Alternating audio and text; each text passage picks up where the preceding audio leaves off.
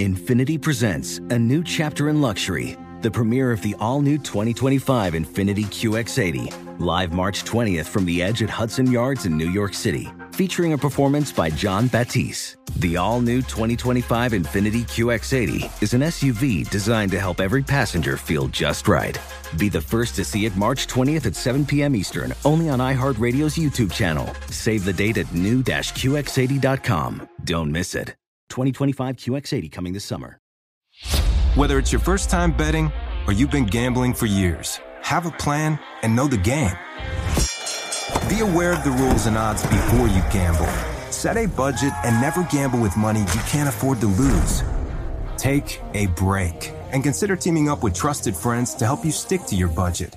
Remember, if you or a loved one has a gambling problem, call one eight hundred gambler twenty-four seven or go to help my gambling problem dot org for free confidential services. You can rent a car, a house, even that little black party dress. So why not rent the stuff you need for your home, too? The place to do it is Aaron's. Choose from thousands of new products from the brands you love, online or in store. Pick a payment plan that fits your budget and pay a little at a time until it's yours forever. But if life changes, you can return it anytime or even upgrade it with something new. Rent what you need. It's better at Aaron's. Approval not guaranteed. Restrictions apply. See store for details. This is the VEASAN Daily Baseball Bets. Here is Adam Burke. Hello once again, everybody, and thank you for joining me here on this. Hello once again, everybody, and thank you for joining me here on this Monday, April twenty-fourth edition of VEASAN Daily Baseball Bets. I'm your host, Adam Burke. Happy to be back in the saddle here for you to kick off a new week on the podcast. Spent last weekend in Cleveland at a bachelor party for my good buddy Nino, so uh, definitely a little bit of a deviation to the schedule. Got some stuff done a little bit earlier, being on Eastern time, but back to normal here. And you know what? I'm a creature of habit. I'm definitely a routine-oriented person, so as much as it was nice to go and have some fun with the boys, uh, back at it here on a Monday. As I mentioned in the article, a little bit of a case of the Mondays, to throw a reference out there to Office Space, one of the iconic all-time movies. But we got eleven games today. I'll talk about some of them on today's show, and I wrote about all of them in that daily article over at V S I N dot com. Speaking of V S I N dot com, head on over there. Check out everything that we have, our N B A Playoff Hub, our N H L Playoff Hub, my M L B daily article Monday through Saturday. Uh, Zach Cohen filling in today for the N B A Best Bets for Jonathan Von Tobel. Zach also doing N B A and M L B player prop articles on the regular. Andy McNeil, our resident N H L expert. We got a lot of draft coverage for you to check out. Uh, those things need a refresh, though, because these odds in the marketplace moving very, very rapidly in advance of Thursday's first round. But you can check out all that stuff over at V S I N dot com. And make sure you check out the introductory offer as well, nine ninety-nine for a month for the first month subscription. Then you can decide what you want to do after that. But some other subscription options available over there at V S I N dot com as well. Uh, support the fine work that my colleagues and I do over there at the website, and also support our podcast work. We got a very, very expansive podcast channel now. Uh, you're listening to VEASAN Daily Baseball Bets. And throw me a five-star review, if you don't mind, while you're doing that. Uh, our N B A podcast, Hardwood Handicappers, our hockey betting podcast for the N H L. We got the G M Shuffle with Femi Abefafe and Michael Lombardi. They've had no shortage of things to talk about here in the lead up to the draft. Applebaum's doing his podcasts as well.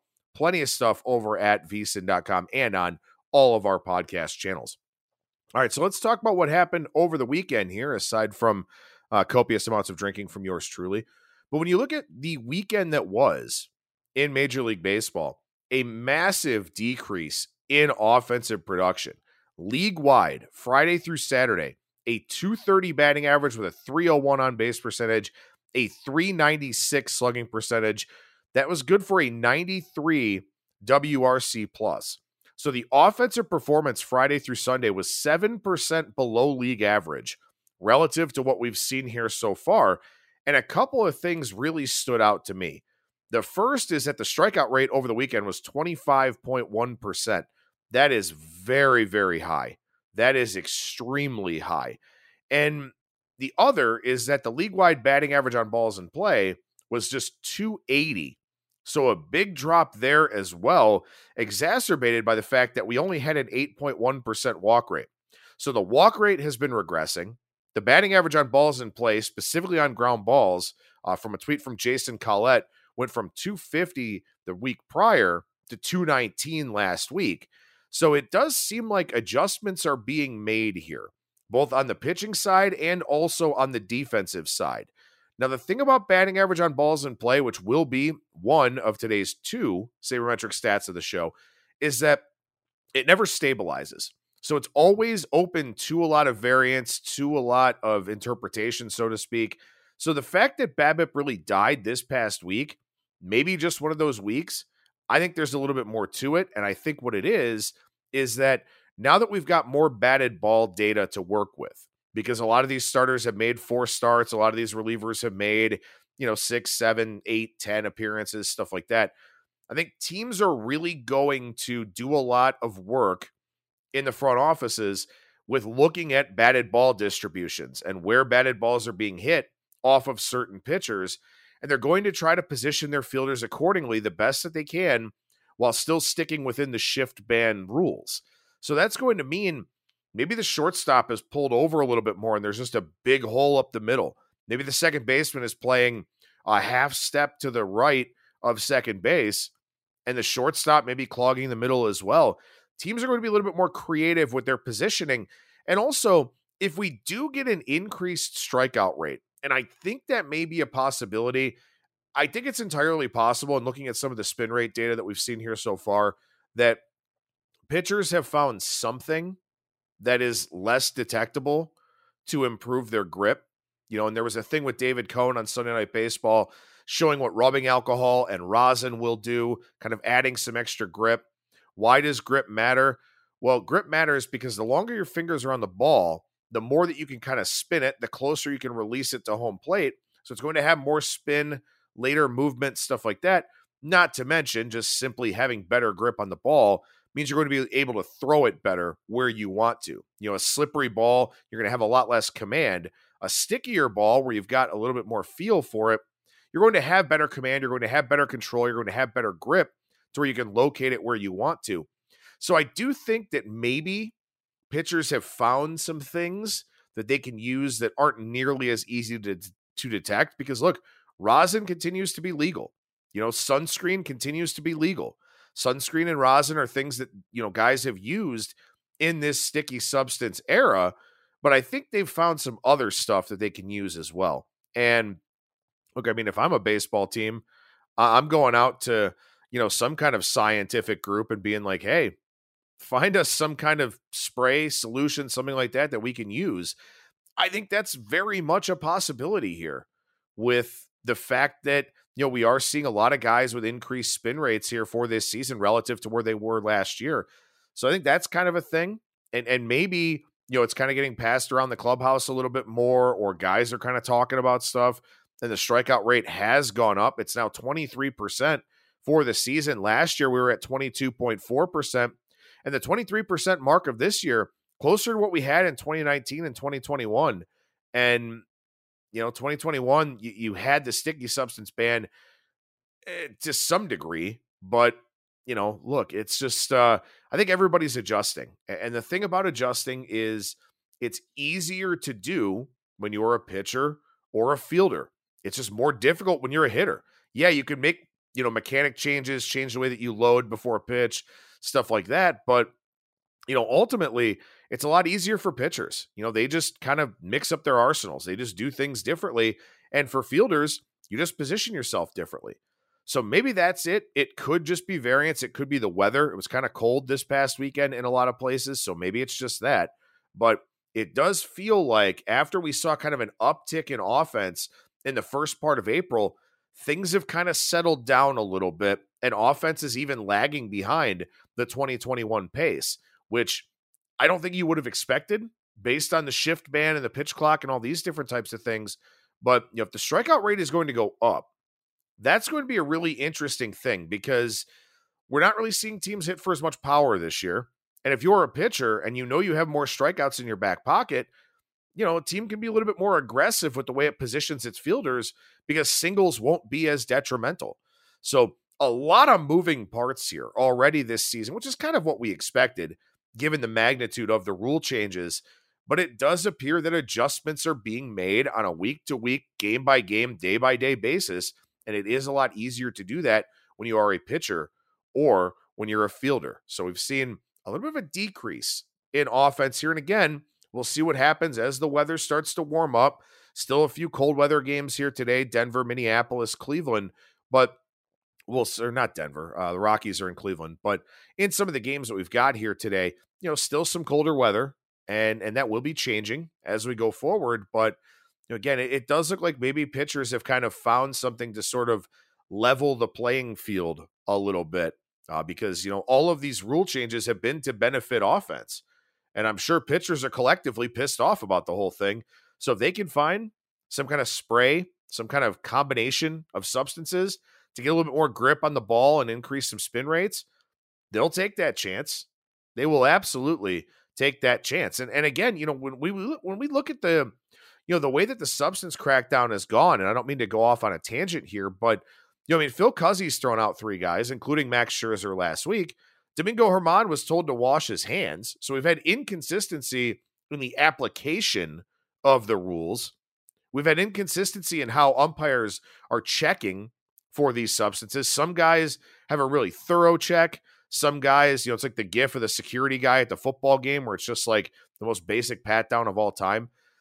Some umpires are really enforcing it. Some aren't, you know, and I'm sure that these guys are getting a reputation out there as well. You know, if you're starting in a game where Phil Cuzzy's behind the plate, maybe you're not going to take the same chance that you would if it's somebody else as the home plate umpire. So again, I don't mean to go off on a tangent about that, but it, it would appear, at least to me, maybe it's just a little bit of recency bias, but I, I think there are some signs suggesting here that maybe pitchers have found a way to level the playing field a little bit. And if that's the case, maybe we see a little bit of a market correction here in the short term, kind of like what we saw over the weekend where unders may be a little bit profitable now because we do have a lot of these totals that have been bumped up half a run, fifteen, twenty cents a juice, stuff like that. So again, it's just the, the thing that is, is really frustrating and challenging about baseball is that the, the, the goalposts are always moving, so to speak. You know, the, the game is always changing. Individual players are adapting and doing things differently. And you kind of have to try and get in front of some of those things. So, you know, I'm, I'm sort of talking through my thoughts here on the show, which is nice when you have a platform like this and I can share it with you as I'm thinking about it in real time. But I, I do think that to some degree, we are seeing, you know, pitchers do what they can to level the playing field after we've seen a lot of overs and we've seen these totals get bumped up. So I don't know. I could be talking out of my ass. I I may just be guessing here, but I, I do think that maybe there's something to that. And, um, you know, if that's the case, I mean, the walk rate will go down. The strikeout rate will go up. You know, a couple of things that we saw early on in the year with kind of a depressed strikeout rate and an increased walk rate. If those two things kind of go in opposite directions here, it may not matter how many more singles we have. It, it may not matter that much how many more stolen bases we have because guys will be getting more strikeouts in those higher leverage situations, which brings me to the two sabermetric stats of the show here for this Monday edition of VSiN Daily Baseball Bets. And let's start with BABIP, batting average on balls in play. Now, when you look at a sample size, I like to just do the StatCast era just because it's very easy for me, uh, dating back to twenty fifteen and inclusive of the twenty fifteen season, the batting average on balls in play, a low point of two eighty-nine, that happened last year, a high point of two ninety-eight, that was back in twenty sixteen. So the range, nine points in batting average on balls in play. So two eighty-nine to two ninety-eight, this season sitting there at two ninety-three, and that's the league average for everybody collectively. Now, batting average on balls in play is batting average minus strikeouts and minus home runs. Strikeouts are not balls in play, and home runs are not able to be fielded. So that's what BABIP is, batting average on balls in the field of play, balls that have a chance at being fielded by a defender. And the league average, as I just mentioned, somewhere in the two ninety-three range. You know, if we look at, you know, kind of the midpoint of going from two eighty-nine to two ninety-eight in the two ninety-three, two ninety-four range, which is right where we are this season, which is pretty interesting, right? Because we don't have the shift ban anymore. You would you would have expected kind of an uptick in batting average on balls in play. It was two ninety-six back in twenty nineteen, down to two ninety-one in twenty twenty, two ninety in twenty-one, two eighty-nine in twenty-two. We would have expected probably something closer to two ninety-seven, two ninety-eight, something like that. So far, we haven't gotten that, which again speaks to maybe not only the ability of defenders, but the advanced scouting being done by these teams. But in any event, the reason why I look at batting average on balls in play, and I, I touched on this a little bit earlier, it does not stabilize. It does not reach a point of statistical significance to where it can be considered reliable. Therefore, it is subject to interpretation all year long for individual pitchers because their sample size of batted ball events is never going to be big enough in a single season. So let me explain that again here, maybe in a way that's a little bit easier uh, to kind of understand here. So stats have a point of significance where they stabilize. At a certain point, what, what you see is what you get because the sample size has, I guess we'll call it a certain degree of confidence to where it can, you know, kind of stand on its own accord. Well, batting average on balls in play never gets there, at least not in the sample size of a single season. So it's open to variance all year long, which means it will kind of move around. It'll be something that kind of goes up, kind of goes down, stuff like that. Well, what you want to look for and what I look for are extremes. So for example, if the league average is supposed to be around two ninety-three, you've got Nate Uvalde, who pitches tonight, with a batting average on balls in play of four twenty-two. Miles Michaelis, four oh two. Hunter Green, three seventy-seven. Kyle Mueller, three seventy-six. Steven Matz, three seventy-three. So those are your five highest among qualified pitchers. On the flip side, Shohei Ohtani, one sixty-three. Tyler Wells from Baltimore, one seventy-five. Joe Ryan, one ninety-three. Dustin May, one ninety-five. Justin Steele and Nick Martinez, two hundred. So that's your top five in terms of the lowest batting averages on balls in play. The further it is from league average, the more likely it is to not only regress to the mean, but probably do so sooner than what some other guys would do. And that's true of both extreme lows and extreme highs. So for example, when I go and look at today's card, like I said, Nate Uvalde has a four twenty-two batting average on balls in play. That's not going to continue. That, that's just not going to continue. He's probably going to wind up somewhere in the, you know, he'll wind up above three hundred probably because he just allows a lot of hard contact. But it's it's not going to be four twenty-two all year long. Nick Lodolo, four forty-one, not going to be that all year long. Alex Cobb, four oh seven, won't have that all year long. Colin Ray for the Brewers, two oh seven in his two starts. That seems wildly unsustainable to me. So you look for the extremes and expect them to regress to the mean. And the bigger the extreme, the bigger the scope of the regression. So if you're a guy who's got a BABIP of like three twenty-three, like Ken Waldichuk, that's really not that high from league average. And also you're not that good of a pitcher. So he could easily run a batting average on balls in play that's higher than the league average. That would not be a shocker at all. Or a guy like Brad Keller, for example, two forty-five batting average on balls in play. Not a chance in hell it stays that low.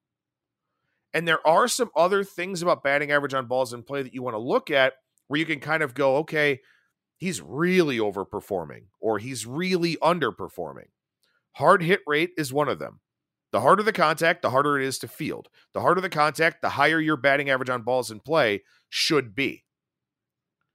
If your hard hit percentage is low, the lower the hard hit percentage, the better your BABIP should be because there's more time for guys to get to those balls. The second thing about this is looking at batted ball distribution like ground balls, fly balls, line drives, et cetera. More ground balls go for hits than fly balls. Why? Because you have time to run under a fly ball. There's just more space. It takes longer for the ball to reach the ground. With ground balls, there's just more holes.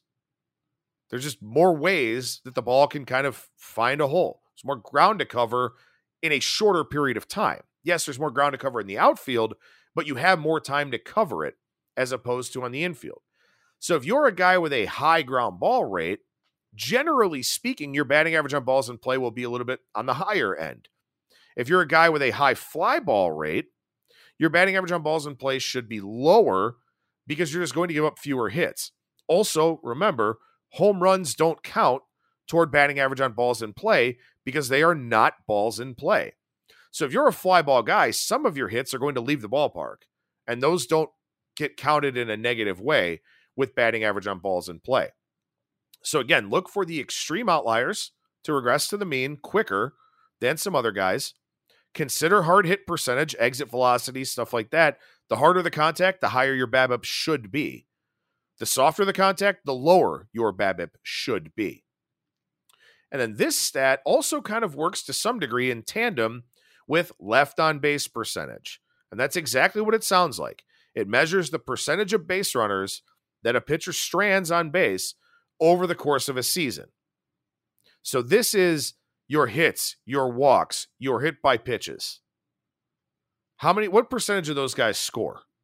And the league average for this metric, as we kind of look at, you know, sort of the grander sample size here, again, in that aforementioned StatCast era, which I look at, which dates back to twenty fifteen, the highest left on base percentage, seventy-two point nine percent. The lowest, interestingly enough, this season at seventy-one point five percent. So we'll call the league average seventy-two percent with left on base percentage. So you can have a higher one if you're a high strikeout guy, right? So a guy like Spencer Strider, for example, he's probably going to have a higher left on base percentage because he gets more strikeouts. It's easier to strand runners when you get a lot of strikeouts. A guy like Cal Quantrill for the Guardians, he doesn't get a lot of strikeouts. So his left on base percentages, which have actually been, you know, pretty good throughout the course of his career, not something that I would necessarily expect to kind of hang around a little bit here. So when you look at that left on base percentage leaders, Shohei Ohtani, Sonny Gray, ninety-two point three percent, fine. They're getting a lot of strikeouts. It's going to happen in small sample sizes. Garrett Cole, a lot of strikeouts. Marcus Stroman, much higher strikeout rate than usual. Justin Steele, that one's a little high for Justin Steele at eighty-nine point one percent. He doesn't have a strikeout per inning. Really high, Wade Miley at eighty-nine point one percent. He's got a very low strikeout rate. So you want to look at left on base percentage. And again, that's a stat that, because of the sample size of the baseball season, doesn't stabilize. It doesn't reach a point where you can confidently say, okay, that's who this guy is. It will be open to variance all year long.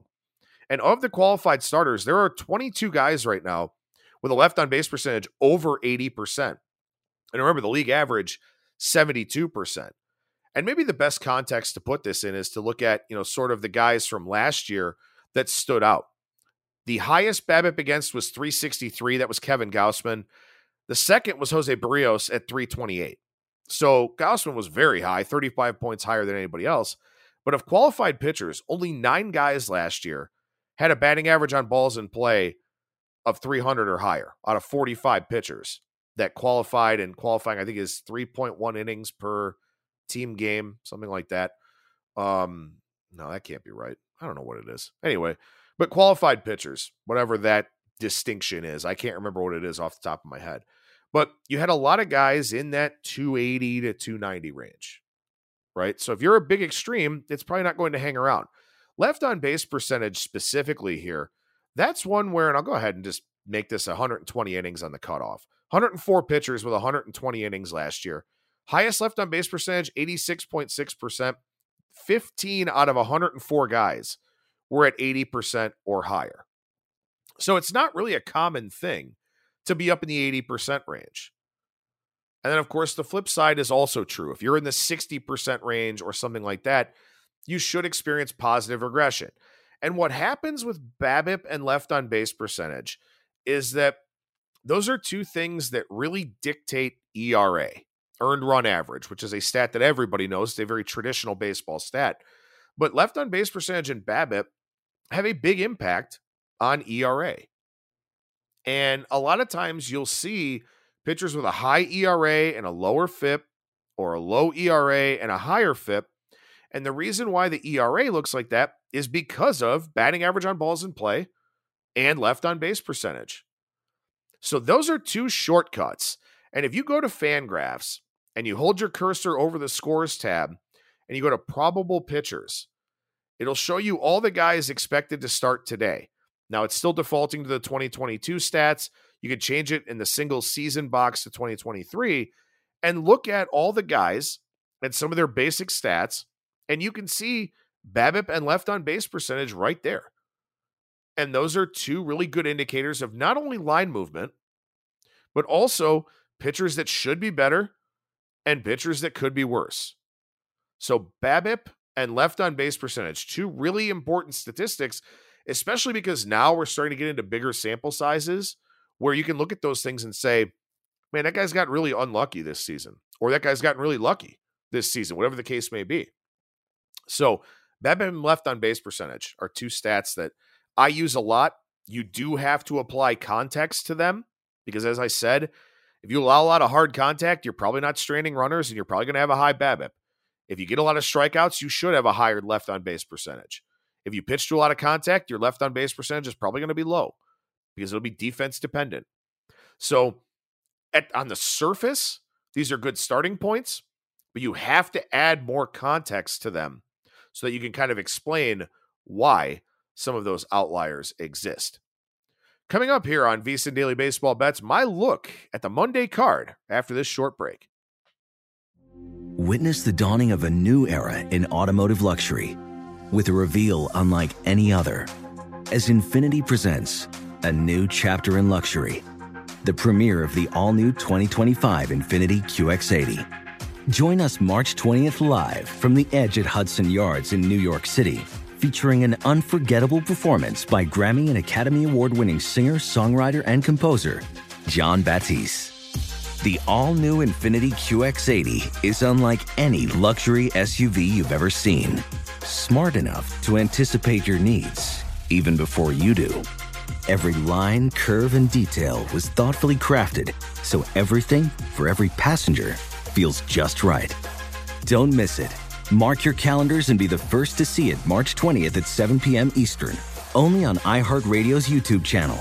Save the date at new dash Q X eighty dot com. twenty twenty-five Q X eighty coming this summer. What's up? I'm John Wall. And I'm C J Toledano, and we're starting a new podcast presented by DraftKings called Point Game. Everyone, please welcome Coach John Calipari. We're getting beat by eighteen. My first game in Kentucky, they're saying Cal's a bust. He can't coach. This is crazy. John Wall runs down the floor and makes a buzzer beater. Yep. You remember that, John? That's my first game winner I ever made. Remember you said you never seen me do that. Ladies and gentlemen, DeMarcus Boogie Cousins. I called Boog. I'm like, yo, bro, I'm about to commit to Duke. And I hung up on him. Bro, I'm talking about, do you want to tell me how many times he called me all type of names? Bro, you really sold me out. You doing this.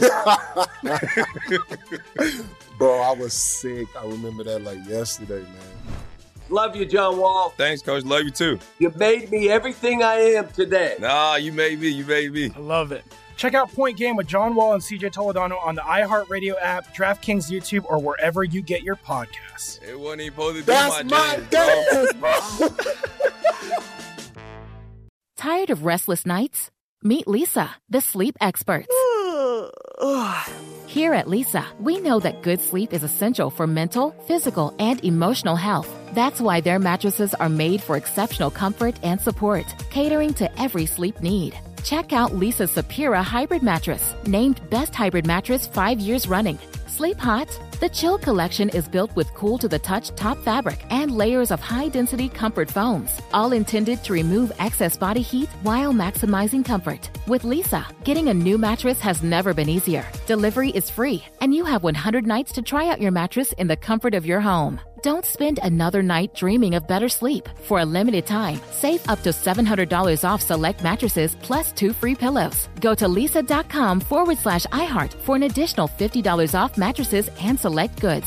That's L-E-E-S-A dot com forward slash iHeart. Exclusions apply. See lisa dot com for more details. All right, we're back here on VSiN Daily Baseball Bets. Uh, if you want some clarification on that BABIP and left on base percentage discussion, hit me up on Twitter, at Skating Tripods, or you can email me, aburke at vsin.com. Uh, always happy to answer fan mail, uh, unless you're MFing me for some reason. But uh, other than that, you know, I'm usually pretty open and, and generally pretty responsive uh, to the questions that are out there. And I know that the sabermetric stat of the day has gone over pretty well through the two that I've done here so far. Uh, so hopefully you, you kind of take the same feelings away uh, from today's examples. But looking at this Monday card here, kind of run through a few of these games I don't have plays on. eleven games, I do have three plays uh, across three different games here. But I wanted to look first at this Cardinals and, and Giants game, and uh, stop me if you've heard this before. Hopefully you're not playing the VEASAN Daily Baseball Bets drinking game while you're in the car. Uh, that would be a very, very bad idea. But the Giants face another lefty here today in Jordan Montgomery. And the Giants continue to be absolutely horrendous against left-handed pitching. Now, they did a pretty good job against David Peterson on Saturday, which was kind of interesting because they got completely shut down by Joey Lucchesi on Friday, but they have a sixty-eight W R C plus against lefties. That's thirty-two percent below league average. They're twenty-eighth in weighted on base average at two seventy-one. They have a thirty point nine percent strikeout rate against left-handed pitching this season. That's third. So they're that's second, excuse me. There's a team higher. It's the Milwaukee Brewers, but they only have one hundred fifty-one plate appearances against lefties, whereas the Giants have two hundred eighty-five. And the Giants have faced a lot of lefties here of late, and they're just not really having many positive offensive results against them. So we'll see what Jordan Montgomery does here today, but tough customer going for the Giants here as well in Alex Cobb. And Montgomery is a positive regression candidate, sixty-two point nine percent left on base percentage, three thirty-three batting average on balls in play, four eighty-four E R A, two eighty-eight F I P. This would appear to be a pretty good matchup for Montgomery against this Giants team. But also Alex Cobb with some interesting numbers here. four oh seven BABIP against, which is way too high, but an eighty-four percent left on base percentage. He's got a twenty-two to three strikeout to walk ratio. He's given up some hard contact here, though. So I got a little bit close to playing the Cardinals in this one just because the Giants against lefties are, are a triple A team at best. Uh, but Cobb is a guy that, you know, he's right-handed against a Cardinals lineup where it's a lot of righties that tend to do the damage. Although if you look at Cobb throughout his career, a lot of reverse platoon splits because his changeup slash splitter is such a good pitch, and that's a good pitch against lefties for right-handed pitchers. So maybe Cobb struggles a little bit here, but I will say this. One other concept I want to introduce to you and one other and a book recommendation I have for you. We're getting to pool season or, you know, maybe you're traveling for vacation, stuff like that. So Joe Pita, who was a Wall Street trader. He's been a guest on, on Gil Alexander's show, A Numbers Game, before. Joe Pita wrote a really good book called Trading Bases, um, maybe about almost a decade ago now. Uh, but he talks about the concept of cluster luck, which I will elaborate on more as the season goes along. But the idea behind cluster luck is that you get really lucky or really unlucky when it matters the most. And for Alex Cobb this season, with the bases empty, he's allowed a three forty-seven batting average with a five ten slugging percentage, a three seventy-seven wOBA with the bases empty, but a two seventy-two wOBA with men on base and a two oh two wOBA with runners in scoring position.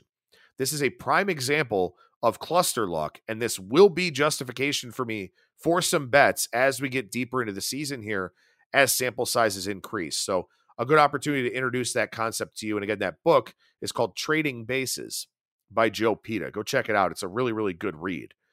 Uh, Lance Lynn and Chris Bassett, White Sox and Blue Jays here. A couple things about this game and, and largely about this series. So the Blue Jays, when they played at home for their first homestand, six games, they played the Tigers and the Rays. Um, not much offense in those games. forty-eight runs over the six games, so an average of eight runs per game there. We really expected the ballpark alterations at Rogers Center to create a lot more offense. They brought in the field in right center. They brought in the field in left center, or brought in the fence, excuse me, in right center and in left center. They did raise the wall a little bit, but bringing in distance is a much bigger difference than elevating the wall a couple of feet. But in those two series, we saw very little offense. And, and honestly, I mean, you know, the Blue Jays scored four or five runs in the eighth inning of one of those games off of some gas can reliever for Detroit. Otherwise, that game would have stayed under. Um, there just wasn't a whole lot of run scoring. There were some home runs, a lot of them of the solo variety. Curious to see how the ballpark plays here uh, on this second homestand for the Blue Jays. Uh, both of these pitchers, you know, kind of tough to sort of figure out what's going on with them. Chris Bassett's last couple starts have looked better, but he's still not missing many bats at all. Velocity went back down in his last start against Houston, which was his best start of the season, but he's clearly still working through some things here.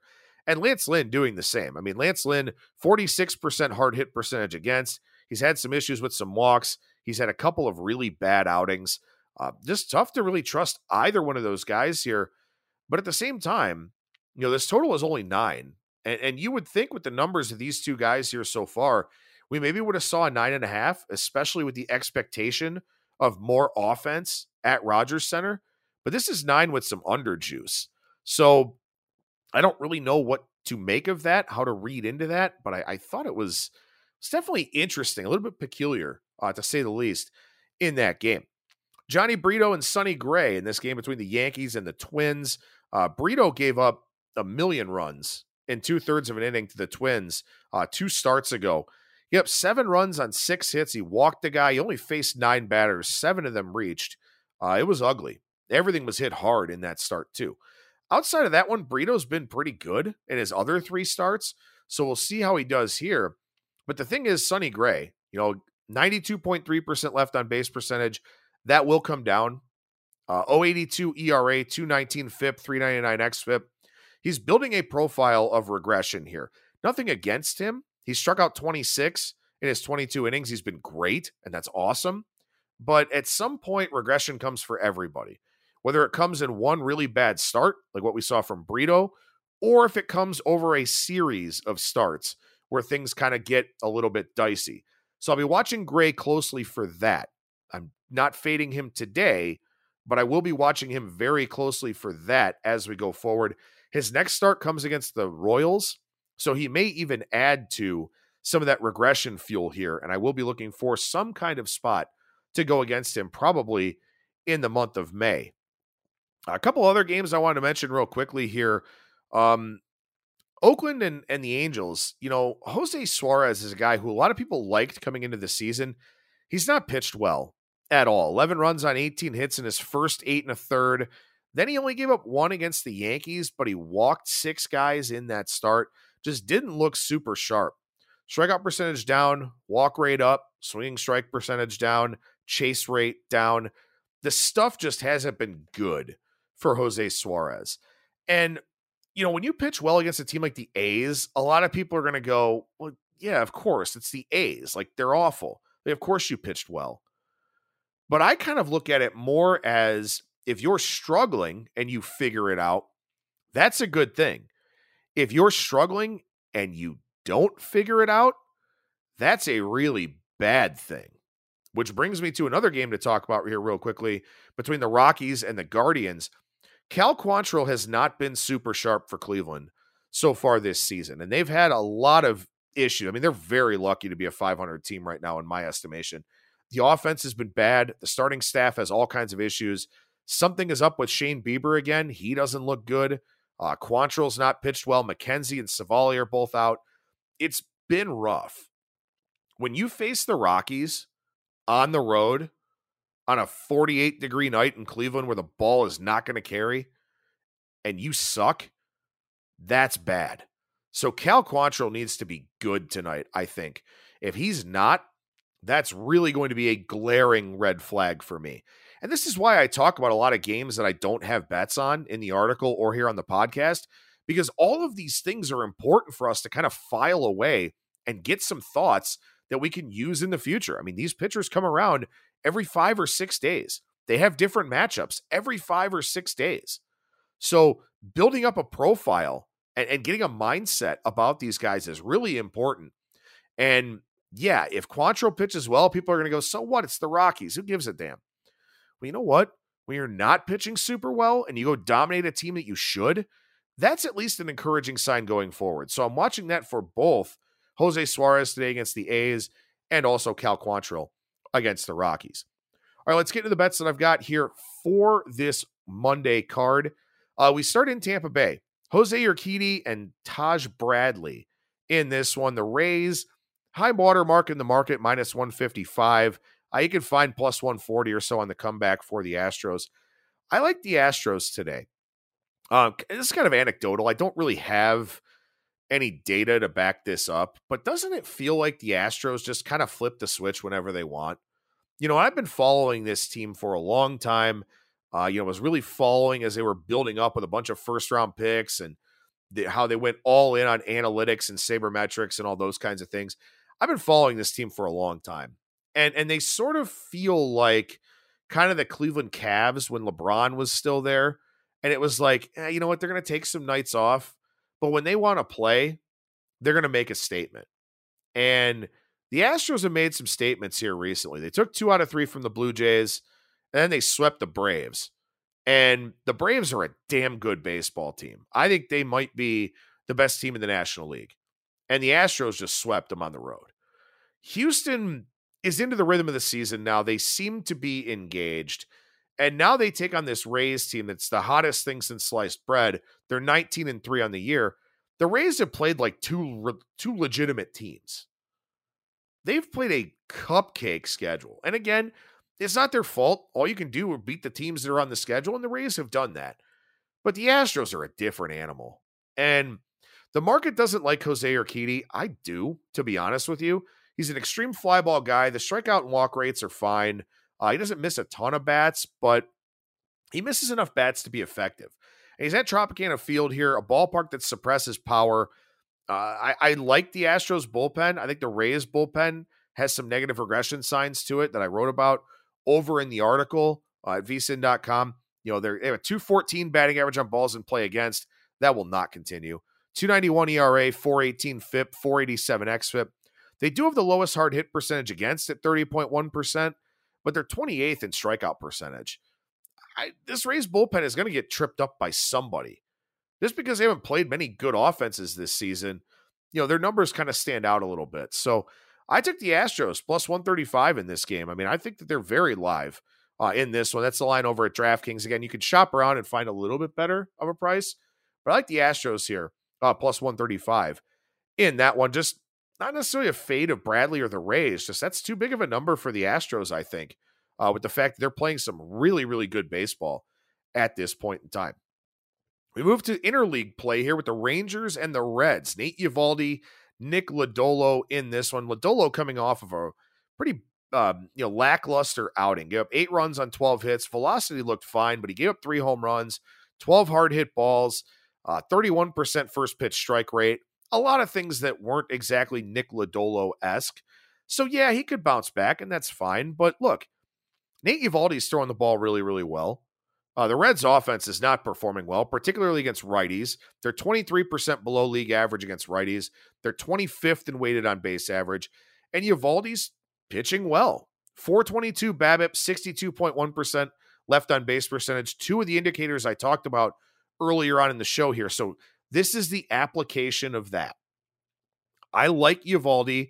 His numbers are good so far, and he could be even better with the fact that he's got this high BABIP and a high left on base percentage. five forty E R A, but a two twenty-six F I P, three oh six X F I P. He's gotten unlucky a little bit, and he's really only got one bad start, too. That, that's kind of skewed his numbers a little bit. It's the same thing for Lodolo, but the Rangers are the better offense. Eovaldi and Lodolo canceling out is this would not be shocking in this game. And the Rangers easily have the better bullpen. At minus one fifteen, Texas is worth a play here in this game, I think. Especially, you know, Eovaldi is a guy that keeps the ball on the ground. Not that it's going to carry well in Cincinnati tonight. It's a pretty cold night. But he's just a guy that, you know, you have to string a lot of hits together to score runs off of him. And I don't think that the Reds necessarily have that capability. And again, if these two guys cancel out and I can get the Rangers bullpen, which has been one of the best in baseball, over the Reds bullpen at minus one fifteen, yeah, I'm going to do that. So the Rangers, minus one fifteen, the second play for Wednesday. And the other one here is a total, and, and totals have been a little bit iffy at times, but the Tigers and the Brewers, you got Matt Boyd and Colin Ray in this one. And the Brewers have been, I'll be honest, they've been bad against left-handed pitching this season, but they've struck out a lot against left-handed pitching. As I mentioned, they're the only team in baseball with a higher strikeout percentage against lefties than the Giants. But Matthew Boyd is is not really a big swing and miss guy. I think he's kind of overvalued and, and overpriced by the market in general. This season, eleven to nine strikeout to walk ratio, seven runs on twelve hits in fourteen innings. Only a twenty-three point three percent hard hit percentage, but I think that'll be on the rise. sooner rather than later. And the Brewers only have one hundred fifty-one plate appearances against lefties. So their numbers open to a little bit more interpretation and variance because they just don't have the same sample size as some other teams. This season, Boyd's allowed a three seventy on-base percentage to forty-six right-handed batters, and the Brewers will load their lineup with righties. They're a team that uses the platoon advantage quite a bit, which is what you have to do when you have a low payroll. But I also want to look at the Tigers for a second here. I know I'm running a little bit long with the show, but that's going to happen on Mondays. For the Tigers, so Colin Ray, one hundred sixty-five M L B innings, four eighty-five E R A, four forty-five F I P. But this is a guy, a career swing swing strike percentage of six point three percent, and he doesn't get guys to expand the zone. The Tigers have the third highest strikeout rate at twenty-six point two percent, but they're fifteenth in hard hit percentage. When they make contact, they're hitting the ball at pretty much a league average level. The problem is they're not making enough contact. Well, against Colin Ray, you can make a lot of contact. five point seven percent swinging strike rate in his two M L B starts this season. I think the Tigers can score in this game, and I think the Brewers can as well. Uh, you know, it's probably uh, enclosed. Uh, the roof will be closed up there at American Family Field or Miller Park, whatever it is. I don't love the Tigers' bullpen. I don't love anything about the Tigers' bullpen. And I think the Brewers are kind of lacking in middle relief as well, and Ray is a guy who probably won't work super deep into the game. So over eight and a half, minus one twenty in the Tigers and Brewers. So the three plays for today, Astros in a dog roll, plus one thirty-five. Uh, Nate Eovaldi and the Rangers, minus one fifteen. And then the Tigers and Brewers over eight and a half. Long show. Hopefully you stuck it out. Thank you so much. If you did, rate, review, subscribe, five-star reviews. Very much encouraged wherever you get your podcast content. Thank you for listening. Thank you again for the kind words that I got last week. I uh, really appreciate that. Hopefully you grasped the BABIP and left on base percentage conversation. If you didn't, I'm on Twitter at Skating Tripods or aburke at vsin dot com if you want to shoot me an email. So I'll do it here. I'll be back again on Tuesday with another edition of VSiN Daily Baseball Bets. I'm your host, Adam Burke. Infinity presents a new chapter in luxury, the premiere of the all-new twenty twenty-five Infinity Q X eighty, live March twentieth from the Edge at Hudson Yards in New York City. Featuring a performance by Jon Batiste. The all-new twenty twenty-five Infiniti Q X eighty is an S U V designed to help every passenger feel just right. Be the first to see it March twentieth at seven p.m. Eastern, only on iHeartRadio's YouTube channel. Save the date at new dash q x eighty dot com. Don't miss it. twenty twenty-five Q X eighty coming this summer. Whether it's your first time betting or you've been gambling for years, have a plan and know the game. Be aware of the rules and odds before you gamble. Set a budget and never gamble with money you can't afford to lose. Take a break and consider teaming up with trusted friends to help you stick to your budget. Remember, if you or a loved one has a gambling problem, call one eight hundred gambler twenty-four seven or go to help my gambling problem dot org for free confidential services. You deserve to treat yourself, so turn your tax refund into a U fund and give yourself a Straight Talk Wireless Extended Silver Unlimited plan and get a new Samsung Galaxy A fourteen on them. You can get a great everyday value on wireless with Straight Talk's Unlimited plan starting at twenty-five dollars a line per month for four lines. You'll save so much, you'll be enjoying that refund all year long. It's the refund that keeps on refunding. Find Straight Talk at straight talk dot com or at your local Walmart store. Taxes and fees not included. Offer valid through four fourteen twenty-four while supplies last. Online only. Must purchase a Straight Talk Extended Silver Unlimited plan to qualify. Limit of five phones per customer. Family plan discount with four lines all on the Silver Unlimited plan. Not combinable with auto pay discount.